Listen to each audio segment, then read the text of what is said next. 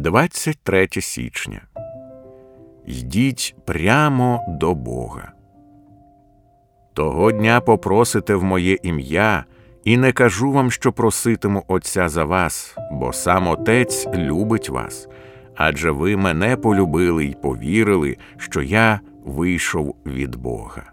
Івана 16, 26, 27 не робіть з Божого Сина більшого посередника, ніж він є насправді. Ісус каже: Не кажу вам, що проситиму Отця за вас.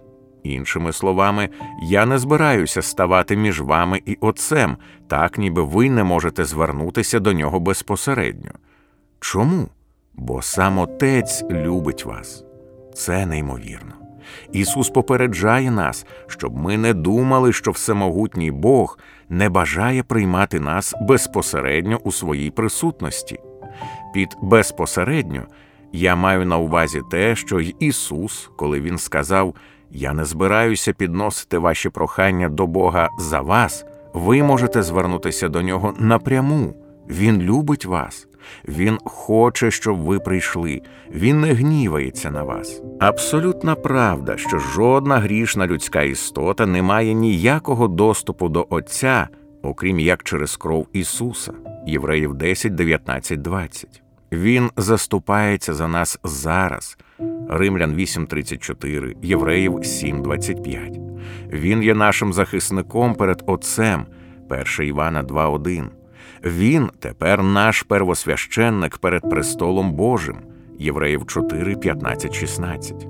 Він сказав: ніхто не приходить до Отця, якщо не через мене. Івана 14, 6. Усе так.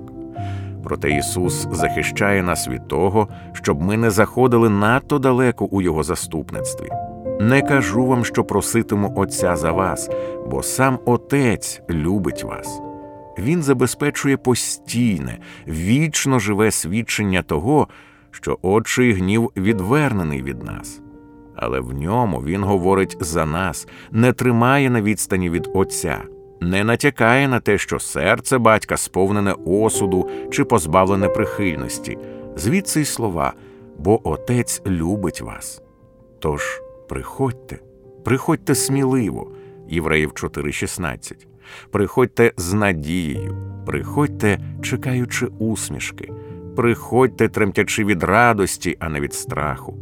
Ісус каже: Я проклав шлях до Бога. Тепер я не збираюся ставати на шляху. Приходьте.